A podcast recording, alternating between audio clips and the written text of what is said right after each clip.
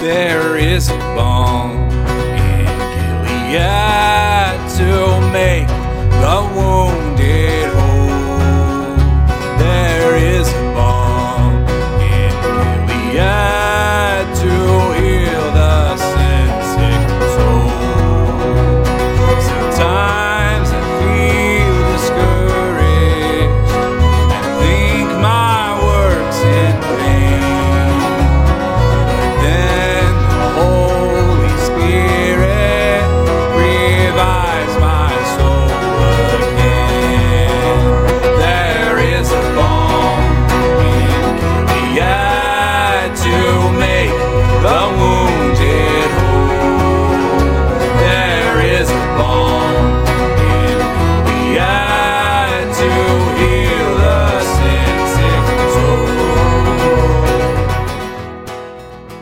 55 to the choir master with stringed instruments, a maskil of David.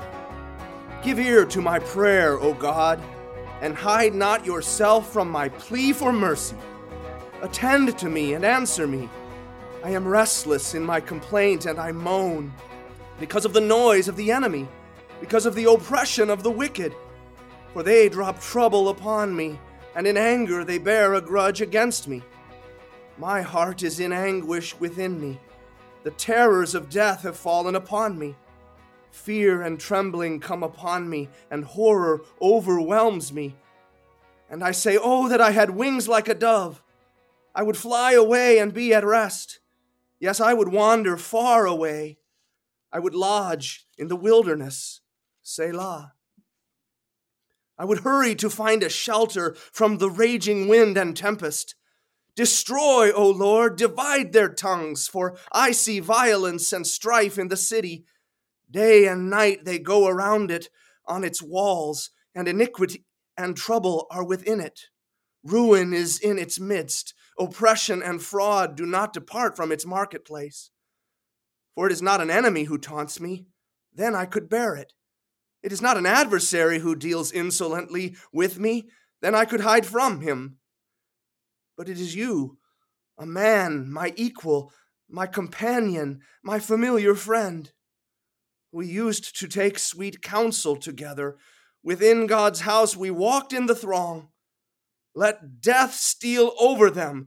Let them go down to Sheol alive. For evil is in their dwelling place and in their heart. But I call to God, and the Lord will save me. Evening and morning, at noon, I utter my complaint and moan, and he hears my voice. He redeems my soul in safety from the battle that I wage, for many are arrayed against me. God will give ear and humble them. He who is enthroned from of old, Selah. Because they do not change and do not fear God. My companion stretched out his hand against his friends. He violated his covenant. His speech was smooth as butter, yet war was in his heart. His words were softer than oil, yet they were drawn swords. Cast your burden on the Lord, and he will sustain you. He will never permit the righteous to be moved. But you, O God, will cast them down into the pit of destruction. Men of blood and treachery shall not live out half their days, but I will trust in you. The 55th Psalm in the ESV. Well, hello and welcome. And I hope that you enjoyed that reading half as much as I did. That was the most moving reading I think we've ever had on this show.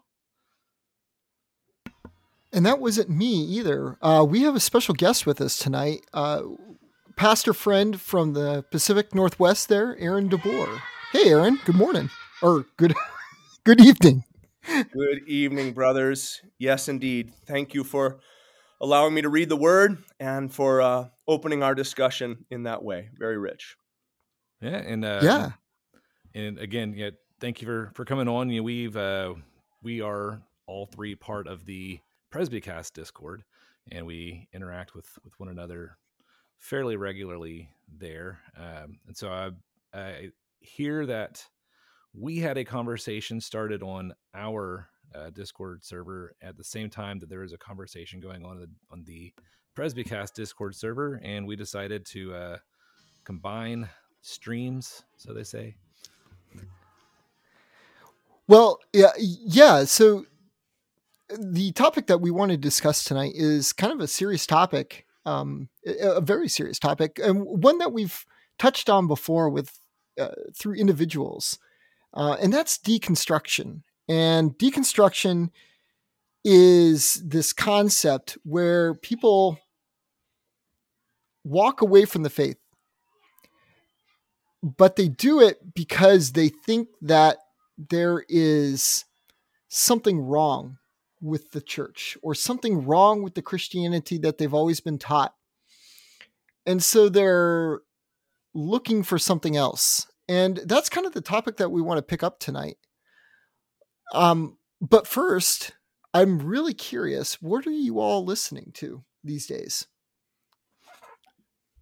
Um, so I mentioned on our last episode that I had been listening through uh, I found an album like a CD, like one of those little weird, like circular, silvery things that you still have around in my car. Yeah, yeah. So, uh, listened through the Relient K Five Score and seven years ago album, and um, I would probably still be listening to that, except for as happens to CDs, the last two tracks were scratched, and so I can never really listen to either of them all the way through, which is unfortunate because those are the two best songs on that album as we mentioned last week as well. So I found another album that was kind of floating around, and it was uh, an album called When I Was Young by Colony House. Uh, Colony House is uh, the uh, lead singer and drummer are the sons of Steven Curtis Chapman.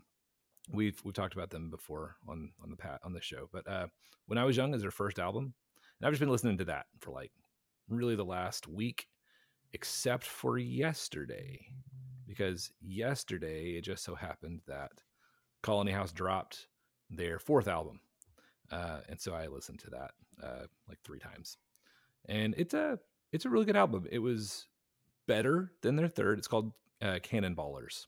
Uh, it was better than their third album, which their third album was kind of a collection of songs. It wasn't really a cohesive album.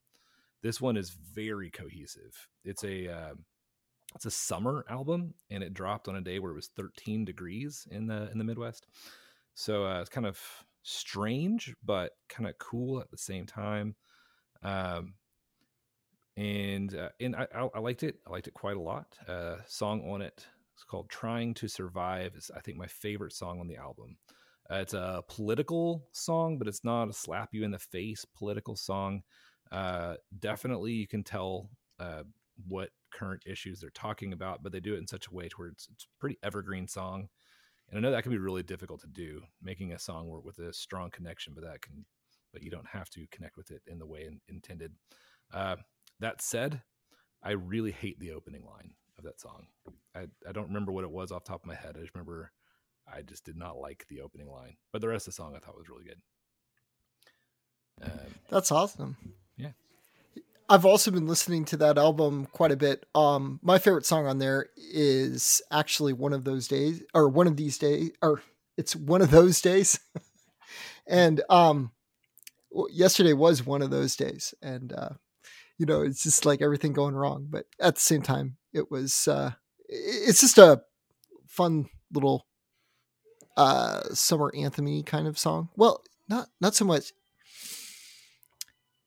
it's like a fun sort of uh, uh you know one of these folksy type sounds to it but also combining like switchfoot type their landlocked surf rock uh, is what they call themselves.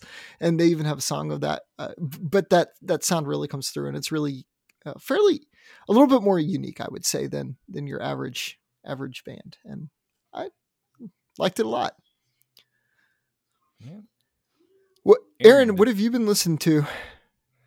Yeah, uh, little shifting gears. Probably. I mean, one of the things I appreciate about you guys is you have such a good um, working knowledge of the contemporary genre, but yet I sense you're also looking way back um, to the more ancient resources of the church. And I appreciate that about you. I don't have a lot of time for recreational listening these days, but um, part of my role in, in pastoring a, a very simple, ordinary means of grace church is I'm also the a cappella psalm presenter. Um, and so we we have a singing service four times a week that we're gathered um, in song. And so there's a lot of preparation that goes into that. On tuesday nights for instance we sing through the psalter. It takes us about mm, usually about seven months meeting tuesday nights for dinner and, and so forth but what I, I often am listening to maybe you've come across him as a, a worship planning resources youtube page of, a, of an accompanist named andrew remillard and he has um, settings of so many hymn and psalter tunes um, recorded with the piano. So as I'm choosing alternate metric settings for um, the psalms that we'll be singing, I, I lean on him as a resource uh, so that I can get the get the tune in my head because I'm mediocre at, at, at reading sheet music, but other than that, I don't have a whole lot of time for recreational listening. I suppose if somebody drives by and I hear out of their windows them playing uh, the songs that I loved in my 20s from, you know, the genre of Southern guitar freedom rock and roll, I will quickly be singing along and have uh, and be reminded of some you know, power Southern ballad or anthem that that I know, and then that'll be you know whistling uh, the remainder of the day. That's How amazing. Frequently, that sounds very specific. How frequently does that situation come up? well, I live in the sticks, so some of my friends and neighbor can consistently deliver um, that method of, of stimulus for me. Fantastic.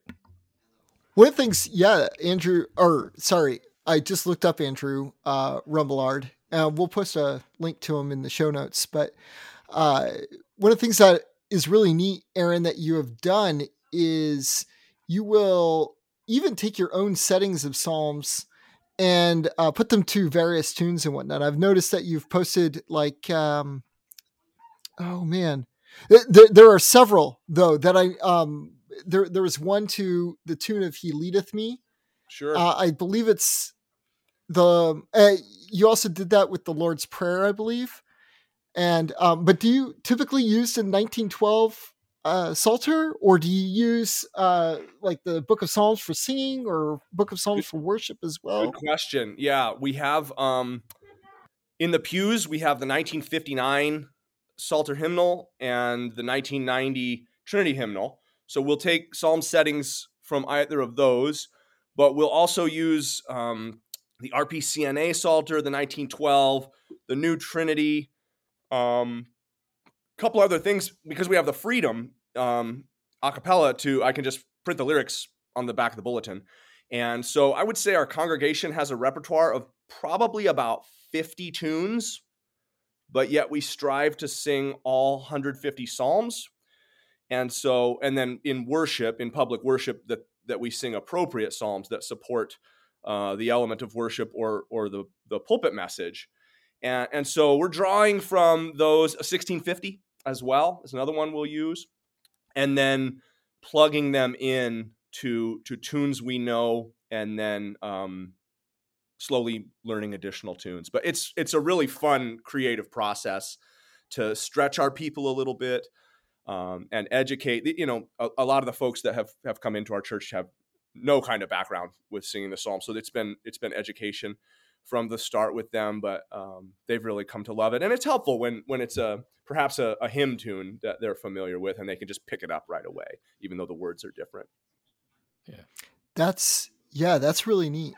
I'm uh, sure we could have we could have a lengthy conversation about worship. Uh, yes. perhaps another time. I would love that. Honestly, that's one of the episodes on and. Brian knows this from like the very beginning. I was like, we need to do an exclusive psalmody discussion and ask all the tough questions that we have in our heads uh, that we've heard over the years.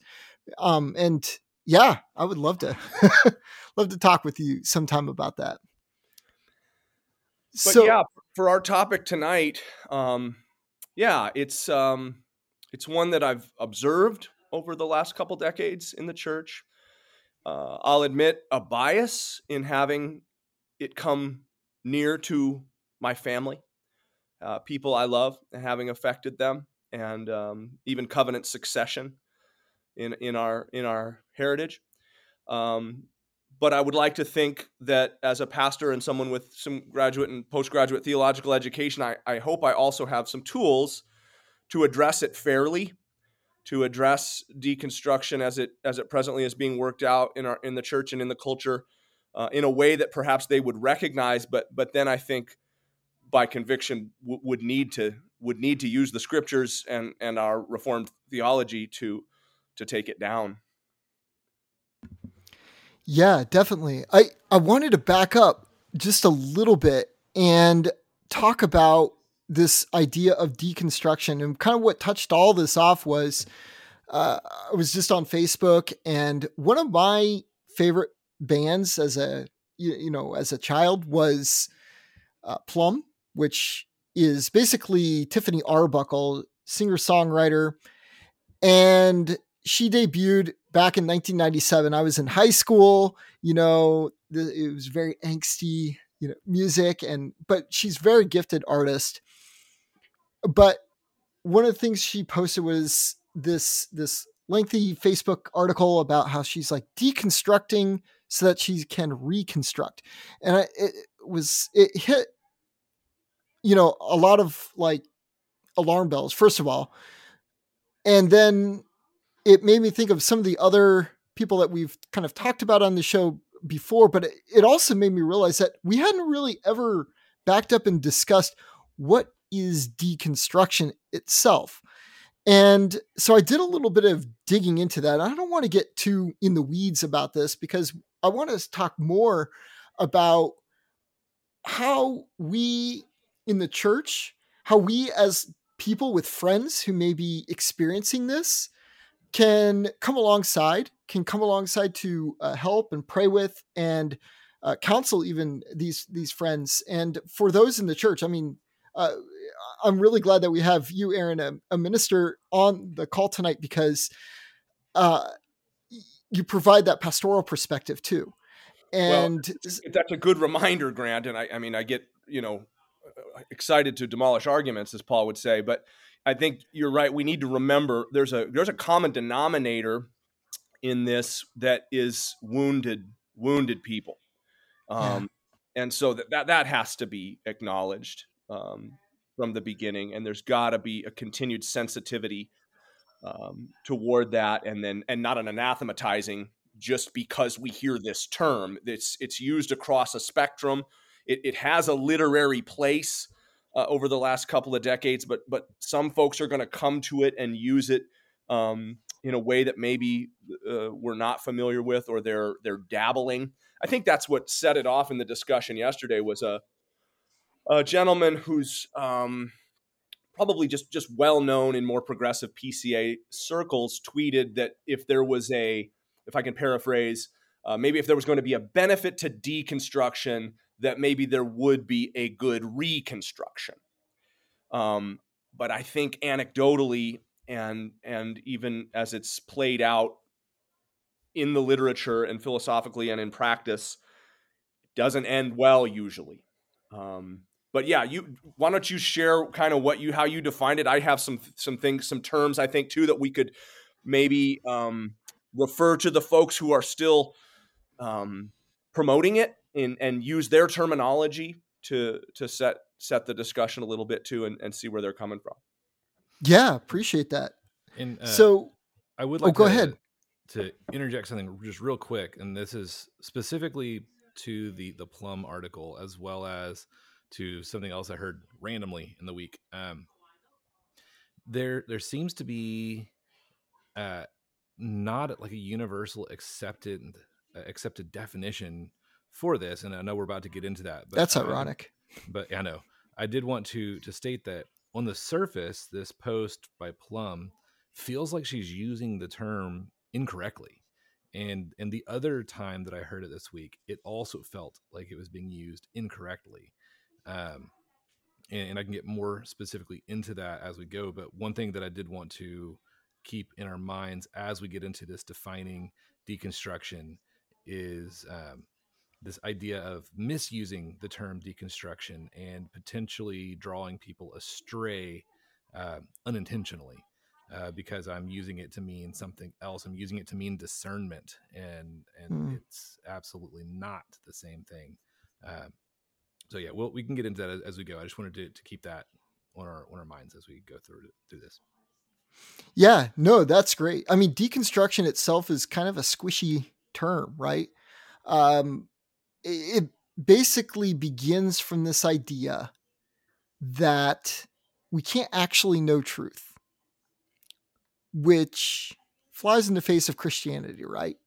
Christianity relies on a divinely inspired and inerrant text. And deconstruction deconstructionists would say that that has to go and be replaced actually by something new. And this concept was actually written about back in 1967 by the philosopher Jacques Derrida, uh, Derrida and it came more into po- more popular use back in the 1980s.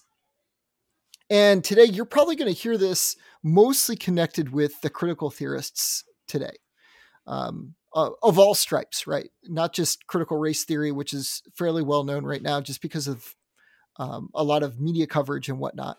But uh, there's a lot of different branches, which we don't need to get into. But they all kind of are drawing on this idea that a there is no way to know truth, and b that as a result of that, we kind of need to tear down the structures that are there today and put in their place something new.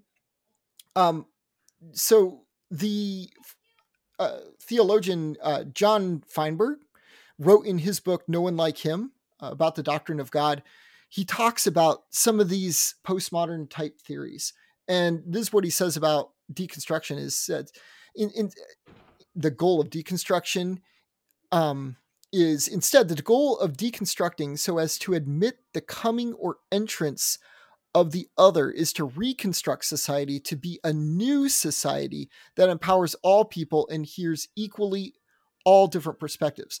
So in their heads, what they're trying to do is create this this magical place where everybody's voice will be heard equally, and um, that is what they want to create. And this is what I noticed about that are uh, about what Arbuckle said in this article was that she was deconstructing for the purpose of reconstructing our faith. And at first, it kind of sounded to me anyway like, oh, maybe that's like, you know, that's okay. And the, and Aaron, the example that you brought up, you know, maybe that there is something in there that is uh, uh, harmless or maybe even a positive step. But yet, I want to remember that Paul reminds us in 1 Timothy 1:19 that rejecting the prophecies handed down to us results in a shipwreck in regarding to our, our faith. And I think that's at its core what deconstructionism is. It's a shipwreck of our faith. Uh, what do you think yeah. about that? Do I have that right? Yeah, I would agree. I would agree, and I think you've you've established the terms um, as they would recognize them. There was a there's a site, a couple of sites that I think are representative of um, those promoting it. You know, more formally today is um, the SophiaSociety.org, and also um, the website of Rachel Held Evans, who who died she was quite a promoter of this, but she died about four years ago, quite young. Um, and so her acolytes have kept her former blog posts um, and her her published work and so forth up. So those two would give give a, a, listener some idea. Sophia Society has a brief statement about what it is deconstructing faith. The the taking apart of an idea, practice, tradition, belief, or system into smaller components in order to examine their foundation, truthfulness, usefulness and impact. And so that that at first at first gloss sounds pretty good. And and some in our circles in our discussions yesterday were saying you know that doesn't sound that bad. We we want people to examine the claims of Christ in both his old and new testament. Um, but then you dig a little bit deeper under the surface in some of these writings, and they would say, well, we're we're commonly uh, recovering from fundamentalist Christianity. So there's a there's something going on there where they they maybe don't have a very sophisticated theology. Uh, there's often going to be some conflating of the the visible church and the invisible church. Um, in some cases, uh, they will acknowledge, no, we're changing our beliefs. Um, sometimes syncretizing, I could define that term as as meshing or blending Christian faith with with a false faith. Like uh, the classic example is um, the nation of Haiti having lots of Catholic and and and Christian missionaries, but hedging their bets with voodoo. What happens sometimes with deconstructionists is they're they're vulnerable to um, bringing in mysticism of of various stripes, of different sort of uh, ancestral and tribal life ways, as they would say. Sometimes animism, um, deep ecology, comparative religions, contemplative practices, mythology, and, and those things start to come in as well. I, I remember my dad saying when he was examining the, um, I think Held Evans conference was called and still may be going. Um, evolving faith. That's the name of the conference. It's it's got a lot of dangerous implications. They they serve the Lord's Supper and and and so forth, though they're not a church. And and um, have deliberately have the, the pseudo officers that do that be made up from from people in gay and lesbian lifestyles and, and stuff like that. Um, and my dad looked at that uh, website uh, out of concern for someone we love, and and he said, you know, where is Jesus in this movement? And, and by that he meant, I mean, the real Jesus, the the begotten Son, the the propitiation of the Father's love, which which is the the propitiation of the Father's wrath, which is the demonstration of the Father's love, and that is not there. the The historic Jesus is not there, and and so some of the things that go that that fall right away are substitutionary atonement and uh, some of the real essentials for for our our sin to be borne uh, by the righteous one and so there's there's just a whole lot going on. And uh, i want to piggyback on what you just said especially about the where is jesus? Um, first john 4 um, I, you, you, there's there's times where we get to things and we're like man i really wish that i had like a very solid scripture passage that would just like touch that directly. Well we have one for what for the situation you just gave and it's first john 4 uh, 1 through 3 it says beloved do not believe every spirit but test the spirits to, to see whether they are from God. For many false prophets have gone out into the world. Uh, by this, you know the Spirit of God. Every spirit that confesses that Jesus Christ has come in the flesh is from God, and every spirit that does not confess Jesus is not from God. Uh, this is the spirit of the Antichrist, which you heard was coming and now is in the world already. So as as you said, where is Jesus? Where is Jesus in that conference? That's that should be a red flag because if the spirit is not confessing Jesus, then it is not it is not of God. It is of the Antichrist, um, and that's a big deal. Yeah, absolutely, and, and that you know when we when we look across the I guess we could call it, it, it, it's not identical to, but it often dovetails with what we would call progressive Christianity, and which also sometimes dovetails with pro- progressive political ideology, but they're not necessarily the exact same. It, it is, in fact, the person and work of Christ that that gets moved way far aside, and what becomes the emphasis are um, the hurts, where where there has been a heavy-handed use of the law, perhaps where there has been genuine um, spiritual, emotional, or physical e- abuse.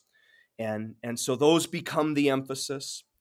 And it, it becomes, um, it, it's a brush that then tars uh, the whole, the whole visible church and, and all strands of theology. It's, it seems to have a, an ethos as though um, wisdom is there's is new it, it's it, it, needs to reject everything old Uh, and that's a common thread throughout the history of the church. Um, Pelagius, you know, he wanted to um, deconstruct original sin and and say that that you know humanity had it within themselves to to arrive at the truth. Uh, and then certainly different strands of enlightenment uh, sort of claim claim the same thing that now we've arrived at this strand of knowledge that, that we can truly uh, put these things together. And and that has affected the church uh, greatly even shortly after the reformation and how that there's just there's marvelous literature out there about how you know obviously the french enlightenment but even how it affected colonial presbyterianism for for our circles and so forth. Benjamin franklin was was sort of a deconstructionist that wanted to to take certain biblical principles and and use them to construct a, a new nation and and system of government and he was co-opting uh, very liberal ministers in the process. And then this gives way to, to German higher criticism.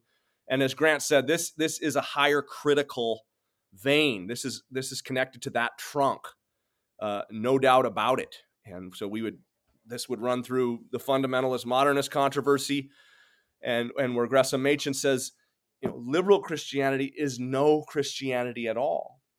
And now, you know, respected men in our circles like Dr. Harry Reeder are, are are saying similarly about progressive Christianity. Um, you know, we don't want to throw the whole baby out with the bathwater. There are people who are who are just confused or or misunderstanding or hurting, and so there's there is an opportunity for truth, uh, for presenting Christ, His Word, as truth, and and calling people to repentance for their own sin, and moreover, calling people to forgive, because again, so much of this is rooted in in pain. that human element, I think, is something that I would love to go a little bit deeper on if that's all right. Um, and thinking about the people that are drawn to deconstruction, they, they're united by, yeah, there's probably some pain in their background. Um, it, but is this something that, in your experience, that you think could be helped by sitting down with him or her and asking them what assurance they get from this new faith like that they have in deconstruction like if they're rejecting what's old do they have faith in what's new or what they're creating? Or do you see that as just sort of a rejection of everything and they don't know really how to put together the pieces at all? But um assume that there is some way and sort of have a faith in that way. Is it is it helpful to call out that kind of um, po- pointing that out? Like what faith do you really have in where you're headed versus what faith you have in christ?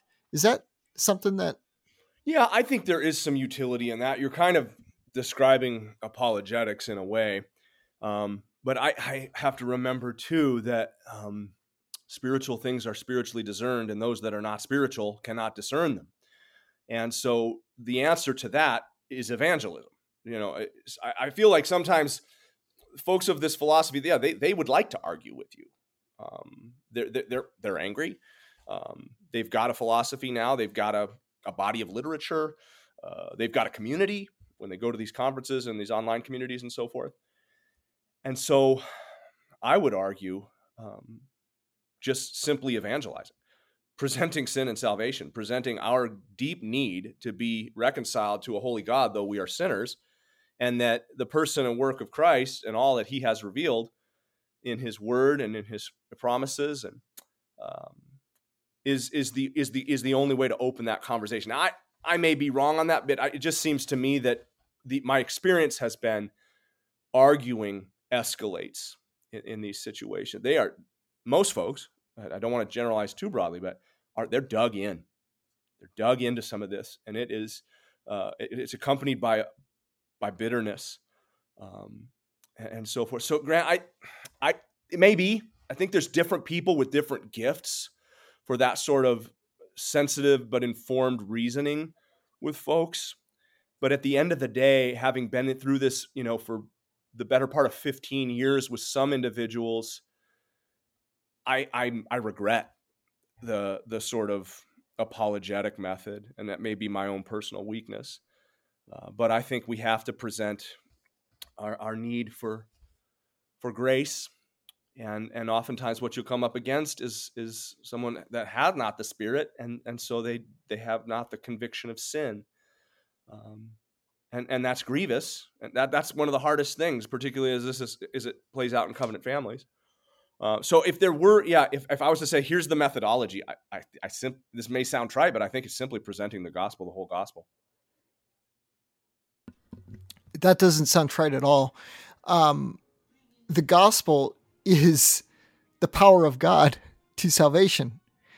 And that is what what these people need. They're hurting for a particular reason. And whether they you, you know people talk it's popular to talk right now about like church wounds and things like that. And maybe they were hurt um, at a church in the past. But the answer isn't philosophy. The answer is the gospel. And the gospel is the one thing that is going to be able to salve that wound instead of, uh, you know, turning to man's wisdom, turning to God's wisdom. Yeah. Is that a no, fair that's encapsulation? Right. That's right. And so what what what Satan has done here, and you know, God is sovereignly provident over all these circumstances too. And so the, eh, all of our friends and neighbors and loved ones and even strangers who are um, under the influence of this philosophy, they've still got breath in their lungs and blood in their veins. So there is still time. Um, but this is this is the last. This is the ancient battle. the Satan was the first deconstructionist. He he was subtle, and and and I was looking at that Hebrew a little bit too today. It's just his his subtlety is um, is cunning it's maybe not the the sneakiness that we would think of in English. He's he's cunning, he's sensible. He's using his senses, he's relying on his senses to call into question the teaching of God. And so what Satan has done, I believe in this movement, is to discredit the word of God. Has God really said, Eve? Uh, that has been the method. So so then you know they would not meet us on the ground of God's holy word, the inspired text, uh, the revelation from on high. They, they, they, wouldn't be willing to meet us there. Um, and so that that presents a, a pretty significant um, obstacle. But but yet we know that that the Lord has given us uh, His word and and and the teachers and the shepherds uh, to to what to that the saints might attain to faith and attain to the knowledge of the Son of God and maturity, um, and that we would not longer be tossed and fro by the waves carried about by every wind of doctrine and human cunning in deceitful schemes. So again, we're, we're recognizing that this is if I use firm language amongst brothers here, this maybe wouldn't be the language we would use um, with the unbeliever who's under the influence of this. But but we need to be aware that that this is false false doctrine, human doctrine, cunning and and deceit. Um, whereas we know that that the fear of the Lord is the beginning of wisdom. I find that so interesting that they've chosen Sophia Society as the name of one of the the organs when Sophia is the biblical word for wisdom. And and Paul said the Greeks, they seek after wisdom, right? We, we know that folks who are enamored with pagan philosophies, they, they believe they are, in fact, searching for and even finding wisdom. And this is why this is a cosmic battle because we know that, that wisdom is from of God and, and it only is found in, in his statutes and commandments and, and that we fear him and, and praise him and, and get understanding. Um, so yeah, it's it's I think as a foundation, we've got to understand the the clear and cosmic divide between uh, deceitful doctrine and the the truth of our God. Amen. Yeah. I, I wish that that was you know again that we had um, the silver bullet, but but that is the silver bullet. We we just have to continually gently um, present Christ in his wholeness from all of the word and and and and present our need and and part of that is probably needing to be modeled uh, by us. When when you tarred the entire visible church as as being abusive and hypocritical, I think the best thing to say is yes, yes, I I myself am am am the sinner. I myself am loaded with hypocrisy. And the only way for me to deal with this day by day and Sabbath day by Sabbath day is to come before the Lord and confess my iniquity and, and cry out uh, with the psalmist over and over um, for his for his mercy. So it's uh it's the ancient foe. it really is. And it's heartbreaking in many senses, and yet uh, we have to see it as opportune because of the resource that we have. We we have the truth. Uh, we have the Holy Ghost, and uh, this is not going to to demonstrably tear down uh, the gates of the church. That uh, hell is not going to prevail here, though it sometimes seems like it when we see um, the hostility and and folks seemingly so so blinded and and chasing after worldly wisdom. Yeah, what was that old uh, G.K. Chesterton quote when uh, the there's a newspaper that that's that posed the question, "What is wrong with the world?" and and uh, he wrote in and responded, "I am." Yeah, I think that's such a good way to approach the skeptic and and the person who who believes they've been wounded um, by by Christians. Um, and the more that we um, make disciples of Christ and and and and truly teach what He said, and I'm talking about Him, the lawgiver, as well. Um, eh, the the more that power is is brought to bear, and and the conviction of sin will come from the Holy Spirit, and we just don't give up. We just don't give up. I want to key in on something that you said a little bit earlier about God's revelation. And it strikes me going through uh, doing uh, kind of some of the, the the background research on what deconstruction is, that the deconstructionist first has to deny God's revelation of himself. And because God's revelation, if we admit that, then we are admitting a system by which we can know truth from error. But a deconstructionist denies all that. And so they have to deny God's revelation. I, am just curious if, you know, especially as a pastor, but, uh, you know, as, as somebody who's, who's seen this up close and personal as well, how can our churches ensure a robust defense of revelation? Uh, you know, worship in our community gatherings, um, in, in the various activities of the church. Um, and would such a defense do you, do you think that could play a role in kind of heading off some of these dangerous doctrines? Oh, no doubt. I mean, that's a that's a vast area, and I and I, lo- I love it. Um, yeah, what has the church done um, in the last half century when this has emerged?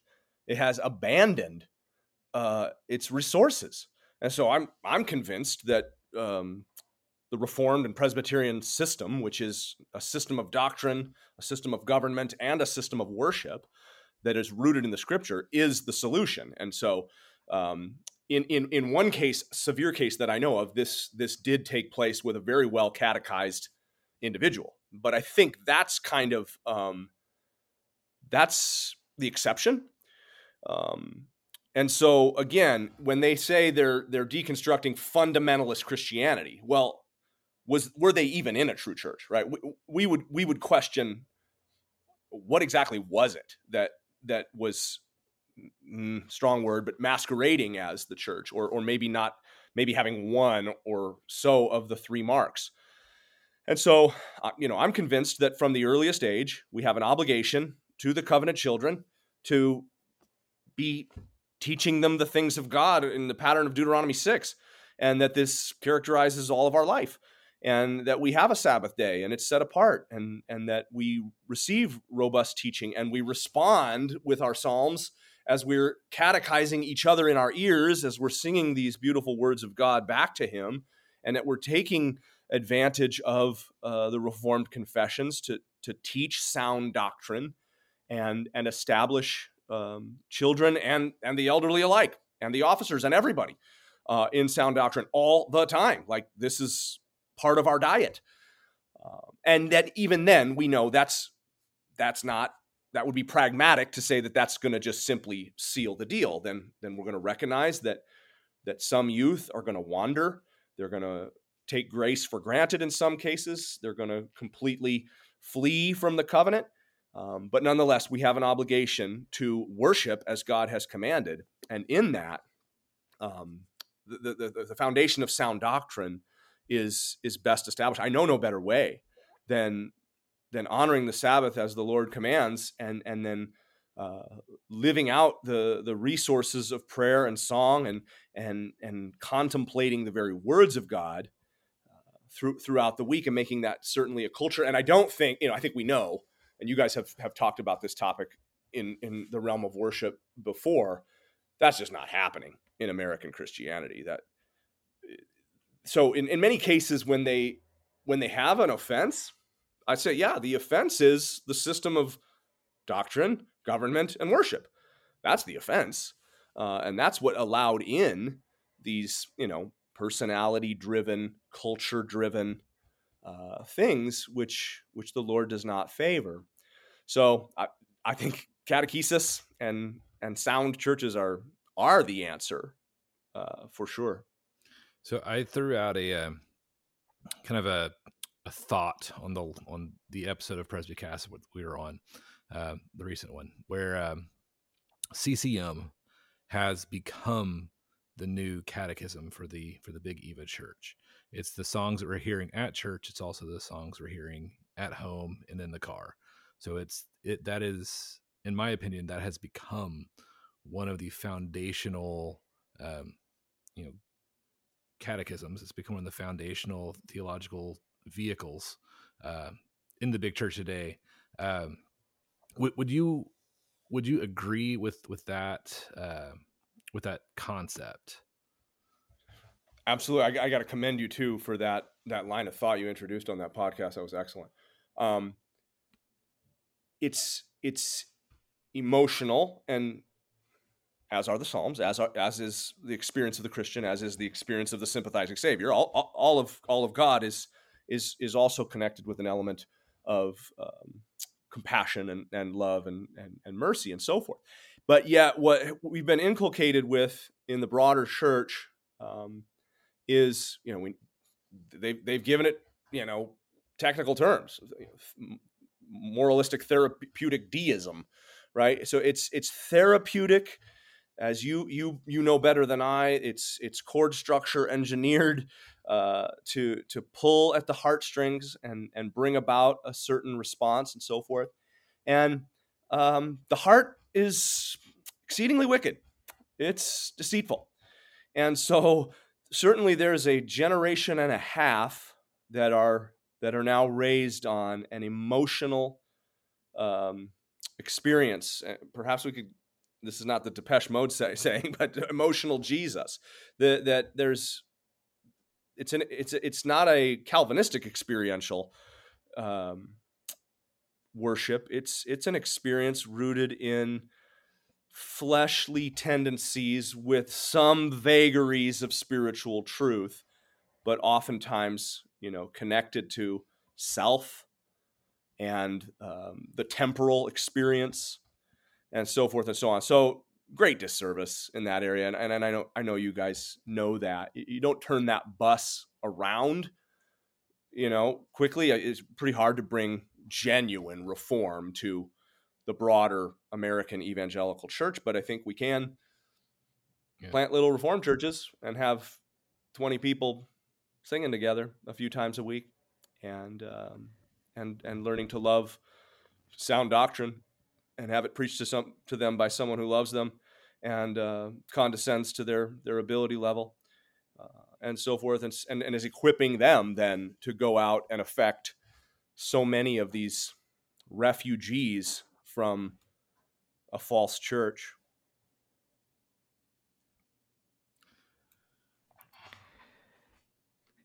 So is one of the things that I have noticed some Christians have tried to do, and you've touched on this a couple of times, but have tried to kind of look at Christianizing deconstructionism, if that's even a thing.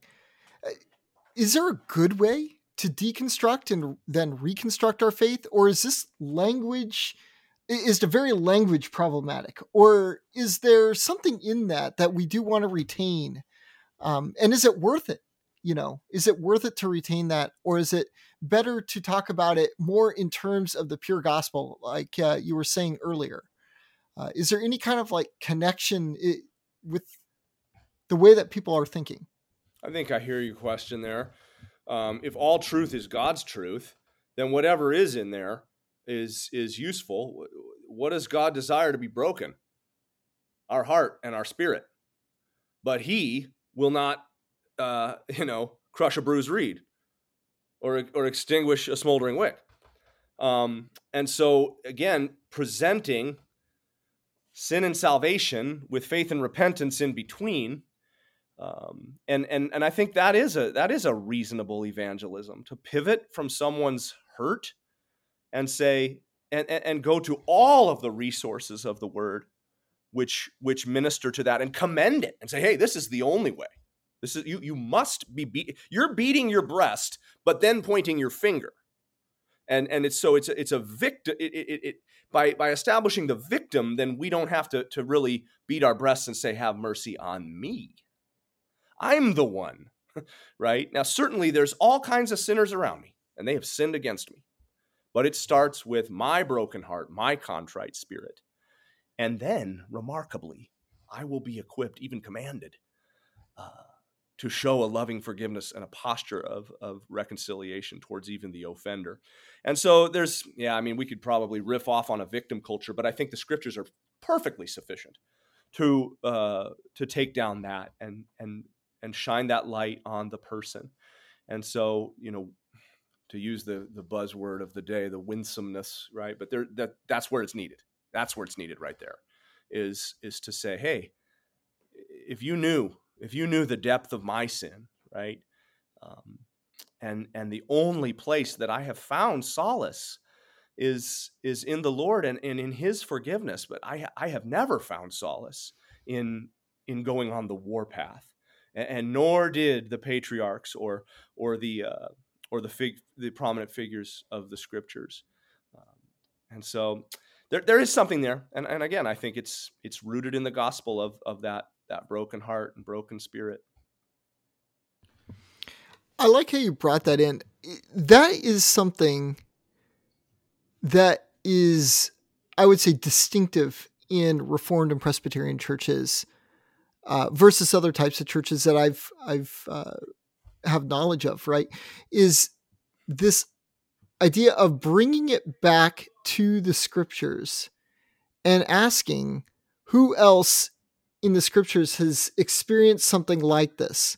Um, you were mentioning the patriarchs, the um, and um, the uh, those in the Bible who have, uh, you know, if it was sufficient for them, the Word of God, it's sufficient for us, and we don't need to improve upon the language of the Bible in order to, uh, in, order to be winsome, right? the Bible will be winsome uh, to those who it will be winsome to, right? Like, uh, where does it say that the the the the word of God is like um, a stench to those who are dying, but it's the you know just like this beautiful aroma to those who um, are regenerate. And uh, I, I'm I feel like I'm kind of starting to get a little out of out of sync here, but um, well, how about I if really we like that idea where you the, the, come the, back the, to The liturgical note. I mean, here we were talking about the the dynamic of, of worship and, it, and its place in this uh, discussion. If you've been in a mm-hmm. church mm-hmm. which has no call to confession, and what it does have is a vacuous series of promises and emotional experiences, and then you come into young adulthood and adulthood, and you find out that um, there's you're you're caught up with the consequences of your own sin, and you're being sinned against, and the world is is um, is grotesque. You're you're ill equipped.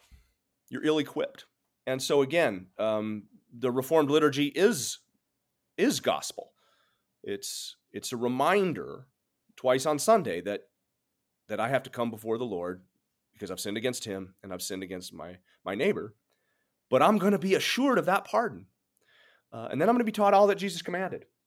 And, and, and, so forth. So I think that too, right? The, the experience that some of these folks have had, and, and I know there's a subset of folks that, well, it's different, isn't it? You know, as we look at the people who are really um, kind of cagey about abuse in Presbyterian and Reformed churches, they take a little different tack than the deconstructionists. We we see the deconstruction primarily in folks who have had a poor system of doctrine taught to them, a, a poor, uh, a shallow liturgy, and um, unbiblical government.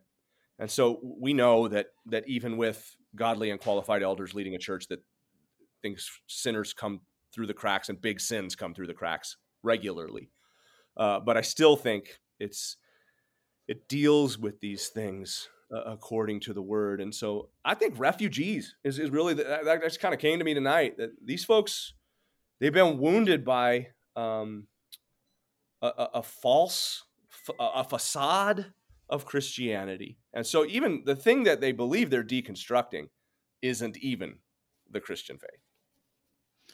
Yeah, and and I'm, I'm reminded of the the video from Lutheran satire. Uh, Tyler, the ex evangelical, quits swimming. Um, are you familiar with that one? That is oh, honestly Hans. one of my favorites. Yes.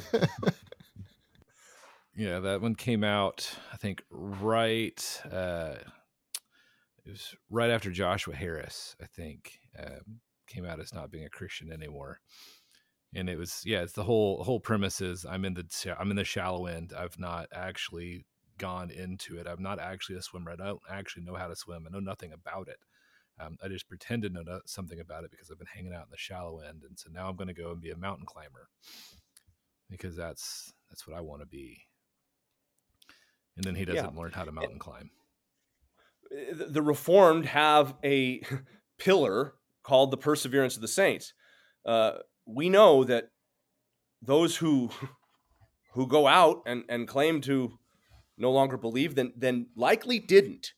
And that the ordinary christian is going to experience doubt but yet has the resources because of the holy spirit and the word um, to deal with those things. So then once again we're back to this is an evangelistic situation. We have the mind of Christ. Thanks to the Holy Spirit and the scriptures in our hands. Um, where, whereas um, others are leaning on their own understanding and seeking to somehow reassemble uh, bits and pieces from the scripture that, that they want to hold fast, but, but also the syncretized things from, from other faith systems that they're bringing in. Uh, another saying du jour, the lived experience, the anecdote, so forth. You know, uh, another proponent in this field is Nadia Bolz Weber, and um, I think she self-applied the handle of um, foul-mouthed pastrix. She has a evangelical Lutheran congregation in urban Denver. And and I remember reading one of her books, and she wrote about a a woman struggling with lesbianism who um, tore out the four gospels and threw the rest of her Bible in a fireplace.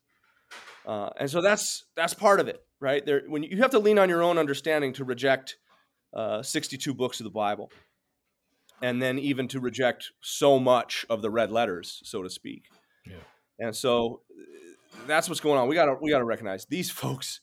They've not been given the gospel, or uh, the Spirit has not yet applied the work of Christ to them. And so we just continue to lovingly uh, call to faith by presenting the work of Christ, call to repentance based on the sin and misery exposed in the law of God, and trust the Holy Spirit is going to sort out um, the elect and their regeneration in just the perfect timing. And so, kind of, man, I get kind of excited actually we could get really discouraged um, and, and frankly i have been a little bit the last two days as i've been thinking about loved ones um, that are under this ideology but no this is good uh, we have the resources um, yeah. yeah. i'm actually encouraged yeah. something that I, I, I typed up earlier today uh, i just wanted to read it it says um, examining what you believe with discernment in order to weed out the false theology that has crept in and that could be like that syncretism that you were talking about.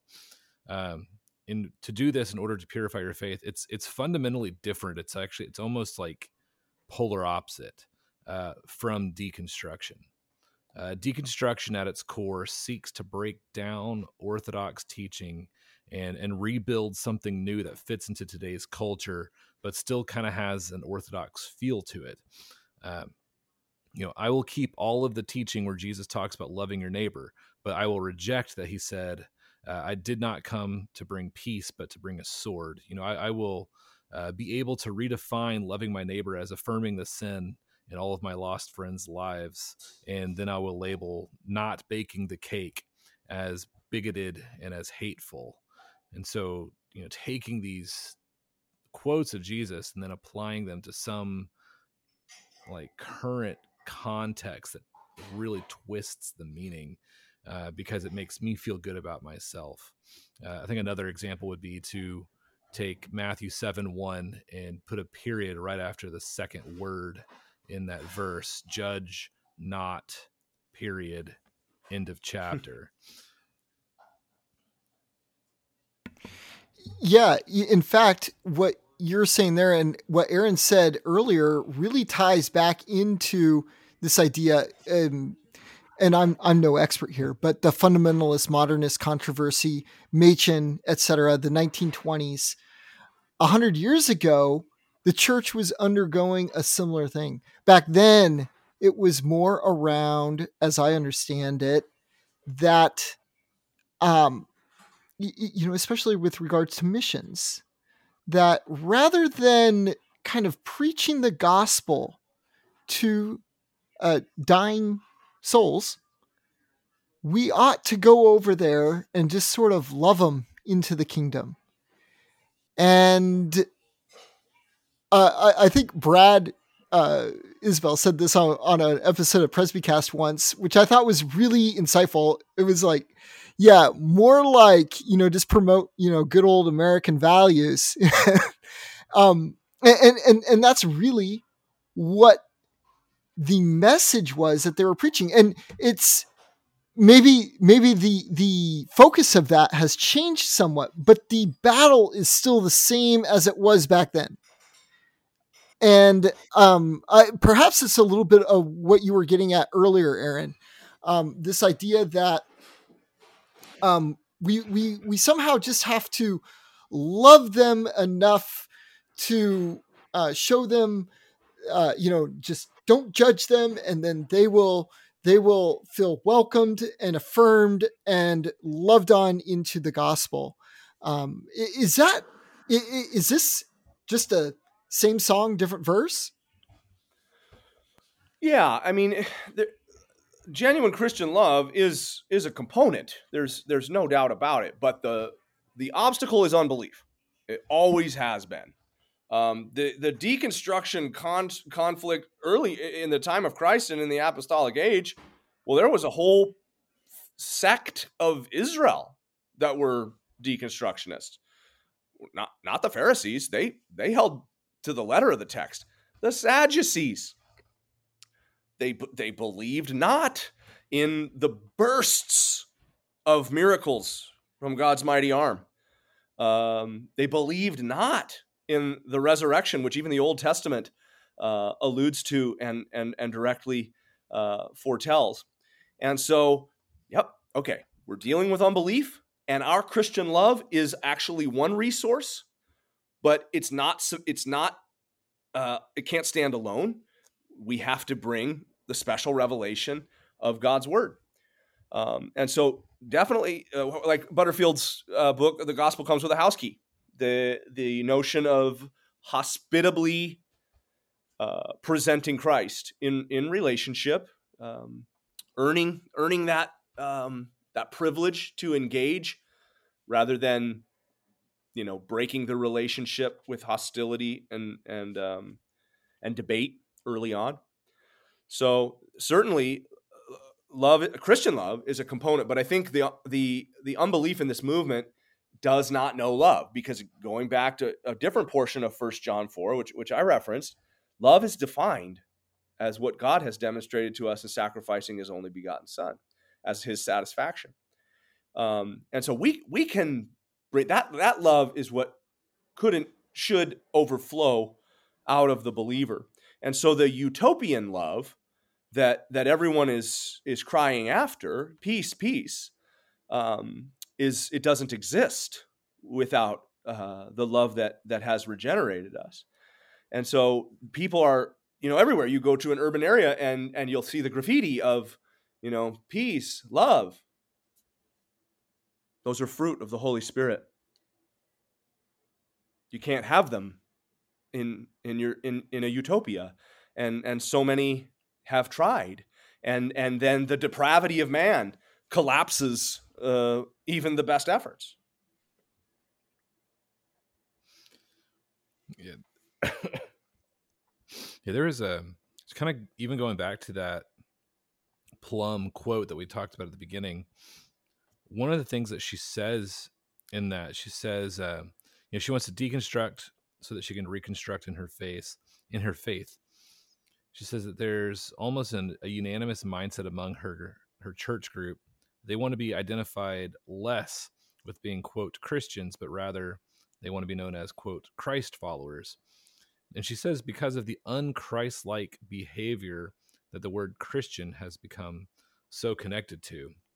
And that was one of the big kind of red flags for me with this whole story is she's pulling one of the uh like one of the plays from the progressive playbook and that is to just say that Christians are hateful no substance to the claim, not pointing out any example, putting that you as you said earlier that the tar over the whole visible church and saying I don't want to be I don't want to be known as that because eh, because Christians are are are bad people. Well, I personally in my experience, I have never met a Christian that was ever evil, hurtful, awful toward a homosexual. Did they call out their sin as sin? Yes. But were they hateful? Were they did they reject them as humans? Did they uh, belittle them? Did did they do anything that is actually marked as evil toward them? I've never I've never known that. Are there Christians that do that? Sure. Uh, we all sin, but in my experience, that's not the norm. Uh, right. Unfortunately, um, the the Christian faith is not does not hang on the nail of the individual person who wears the name of Christ as a badge or claims it. Um, and so again, that's that humility of we, we got to acknowledge that um, that this this is the whole point this is the whole point of grace. And so, if somebody want, if they want to reconstruct, well, we have the resources as well. I mean, we have the the seven classic loci of Reformed theology. You know, why don't you construct it on um, God, theology proper? Why don't you begin to examine the incomprehensibility of God and the immensity of God and the immutability and unchanging nature of God? and that he is your creator. And who are you, oh man? Uh, and so, I, you know, I think we have those resources. And here, my tone is getting a little more fierce, um, and that's that's not what I want to emphasize.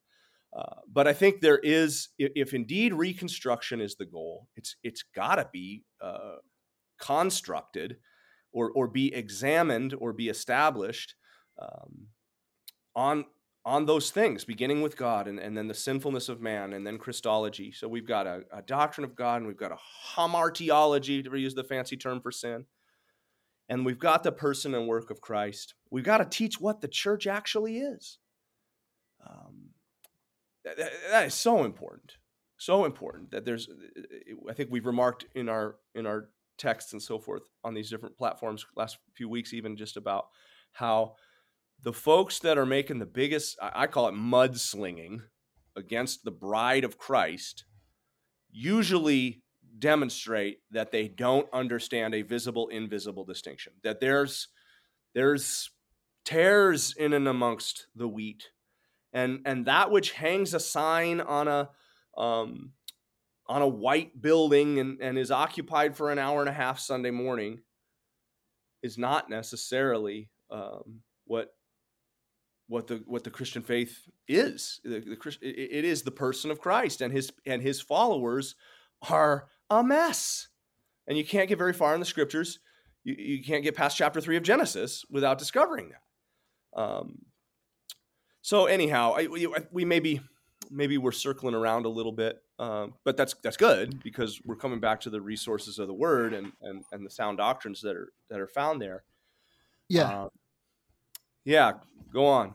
Oh, oh, I was just going to say, I think it, that's what's so important is it's this entire mind shift. Instead of thinking of the Christian, the person who identifies as a Christian, as the example of Christianity, as instead of looking at Christianity as a human betterment program, instead we rebase it and from scripture see that God is actually what our faith rests on, that Jesus Christ is our only hope. And so uh, this is in the Facebook post, but she posts that that picture of Gandhi, you know, and that that rather infamous saying that I like your Christ, I do not like your Christians. Your Christians are so unlike your Christ. And the problem with that is that the truth of Christianity is not based on Christians, but on Christ, on fact. Mm-hmm. And that is something that is so backwards in that worldview is that they want to base everything on the personal experience. They're assuming their priors. They're assuming that the the the Derrida's, you know, deconstructionalism is true where it says that we can't actually know truth. And so that leads them then to believe that um, it's the personal experience, it's that all we can count on. But instead, Christians say, no, no, no, no. You don't look at me, you look at Christ. And incidentally, what's interesting, if Gandhi really liked Christ, he would have to love his bride. And this is where the mudslinging piece comes in if we say we love Christ, but we don't love the church, we're kicking mud on Christ's bride. How yeah. how can we do that? Excellent point. Excellent point. Yeah, that's that's a, that's sometimes what I'll what I'll ask people who are uh, you know who claim well I'm spiritual or no I believe in God, and and so then I'll, I'll point them you know do you love His people? Do you do you love His Sabbaths? Do you love to sing his praise? Um, do you love to have who you truly are illumined by his word, but then have also uh, his gospel offer illumined in so many ways? Um, you know, people want, again, they want the fruit of the spirit without the spirit. Uh, everybody wants to go to heaven. Uh, so, so they have this, they've got this biblical notion of, of an afterlife and so forth. Uh, and so we're, we're there to, to connect the pieces for folks.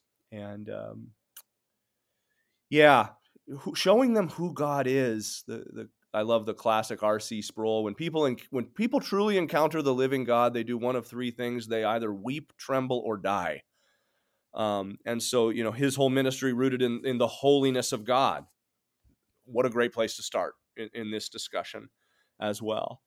Uh, so it's it's probably elementary ABCs. Um, you know, guilt, grace, gratitude, the outline of Romans or, or, or the Heidelberg Catechism being so useful. as an evangelistic tool. I, I really think that's it.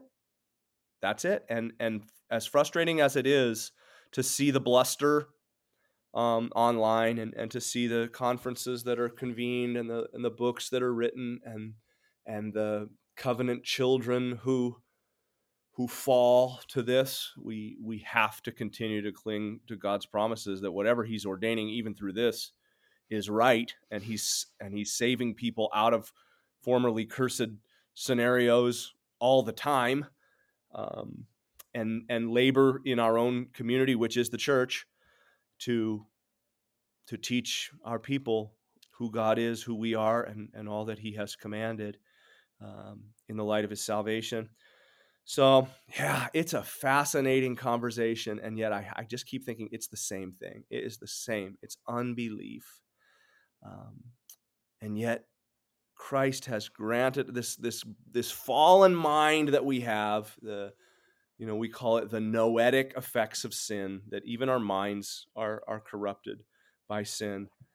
Um, in grace, he's renewing that mind. These are these are tortured minds that are that are seeking to to try and sa- establish something eternal on things that are temporal.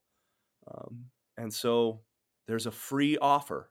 There's a free offer uh, that while we were still sinners, Christ died for us uh, and to just continually present Him um, and love these folks. But I'm I'm sure poor at it, particularly when we're using our thumbs on online and so forth. So it's a good it's a good reminder of um, the evangelistic ministry of every believer in the world. Well, Aaron, that may be true, but you have certainly inspired me as I talk with people. I'm thinking of one individual at the moment who I don't know if he'd say he's deconstructing. Um, I, I don't know if he, uh, he he describes himself like you were saying, like as a, spiritual. You know, he's a spiritualist, and um, I you know I've shared the gospel with him. I've read through Zechariah with him, uh, Zechariah three, where which actually you suggested I do, um, which is such a beautiful picture of our filthiness taken away and replaced with the beautiful robes of righteousness that Christ has earned for us. And Zechariah 3 is that beautiful picture of that. Um, look it up uh, for sure if if you all are listening and and uh, haven't heard this before. Uh, it's absolutely beautiful where the high priest Joshua is before uh, kind of in this vision uh, before God, and and Satan, the accuser, comes and says, "Look at this, look at this filthy, you know, his filthy robes. You know, how can he stand before God?" And uh, the angel um, standing there commands him, uh, you know, take his dirty robes away, give him these, put a clean turban on his head, um, and we see that as a prefigurement of Christ and the work that he does for us and for every believer. The the high priest, of course, being like that representative, right, um, of Israel, and um, uh, the um, and as we you know read through the Bible and we get to Christ and we see that He has made a way for us um, uh, to be clothed in His righteousness. Yeah, excellent, excellent. Yeah, his active obedience. I mean, the, the, the accuser is in this thing. Two, you know, that's what I love about that passage is you've got both Christ and the accuser present. So you've got the advocate and the accuser. And and again, here we are. We're deconstructionists. They do a lot of accusing, um, and they believe a lot of of the deceiver. And so again, to to say yes, that that's true. I, I think that even that picture is is maybe even showing us what um, the day of judgment might look like. Perhaps Satan will be called upon to. It's kind of hard to tell if, if he'll be if he'll be the accuser or the Book of Moses will be. Um, both of those are kind of referenced, and if the if the deconstructionists even really knew, even really knew the, the, the depth of my sin,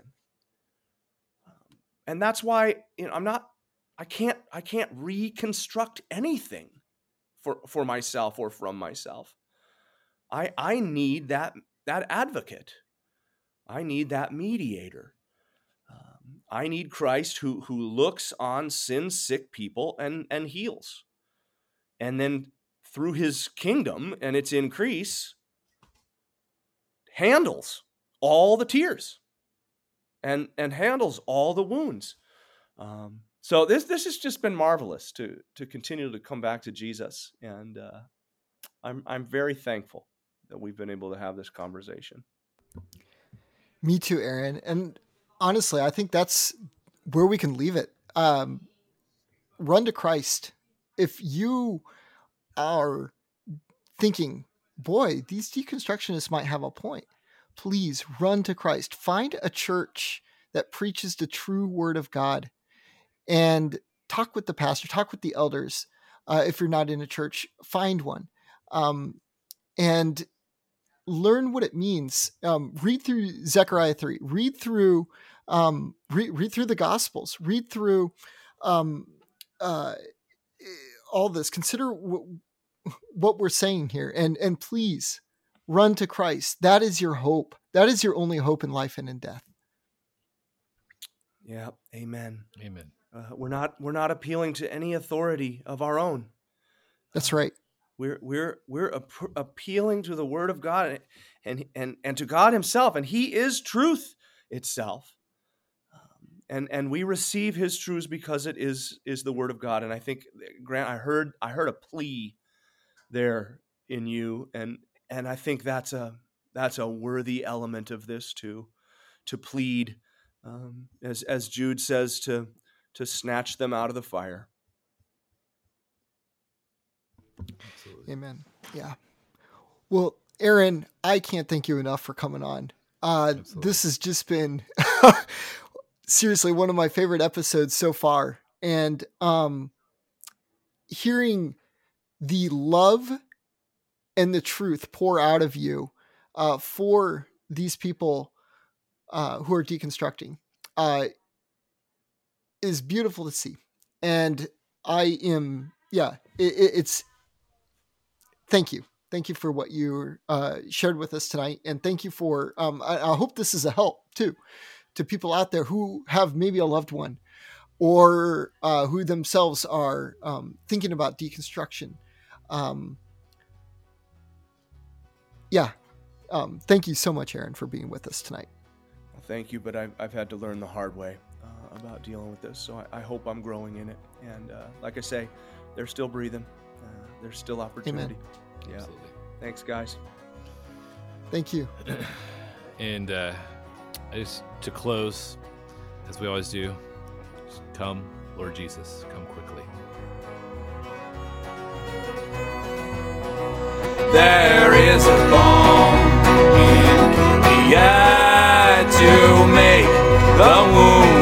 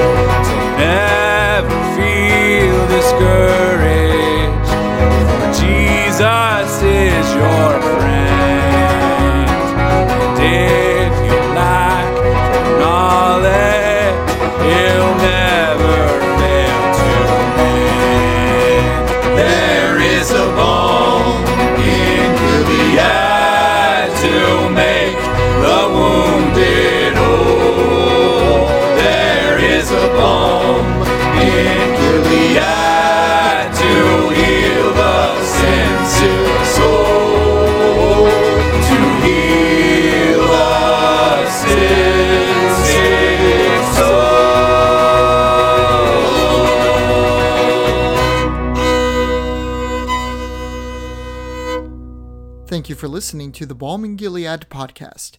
We love hearing from you, so email us at there is at balmcast.com. We are a part of the Tech Reformation family of podcasts, and you can discuss our show and much more at slack.techreformation.com. We'll see you there. If you enjoyed the Balm Gilead podcast, please encourage others to listen. We value your feedback, So rate, review, and recommend the show in your podcast app of choice. And with that, we'll see you next time on the Balm in Gilead podcast.